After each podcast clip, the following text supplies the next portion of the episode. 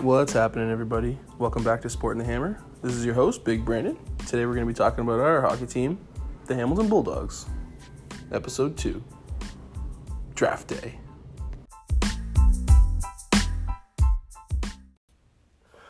The season just ended for the Dogs, and they recently finished two different drafts called priority selections. Our boys didn't fare too well this season, getting swept in the first round by the Ottawa 67s. They had beat us every time they saw us this year. In fact, we hadn't beat them since the playoffs last year when we won the Memorial Cup. That's right, we won everything. Now, just because the season ended before we wanted to doesn't mean it was all bad. We picked up 17 prospects across the two different priority selections. We get to see new talent join the team. The Dogs drafted 14 new players in the primary priority selection, the first of which was centerman Ryan Winterton. He's described as an all around player, and in an interview, he claims that his strength is the one thing that stands out that he needs to work on.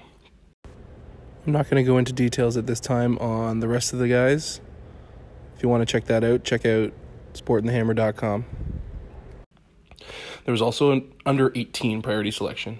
This is where we truly get to see the up and comers. We grabbed three names goalie Zachary Dietz, Christian Williamson, and Gavin White on defense. I'm super excited what next year has to bring.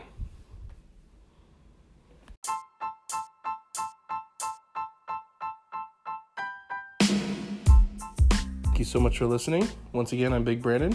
Don't forget to check us out on Instagram, Facebook, and our website, sportandthehammer.com.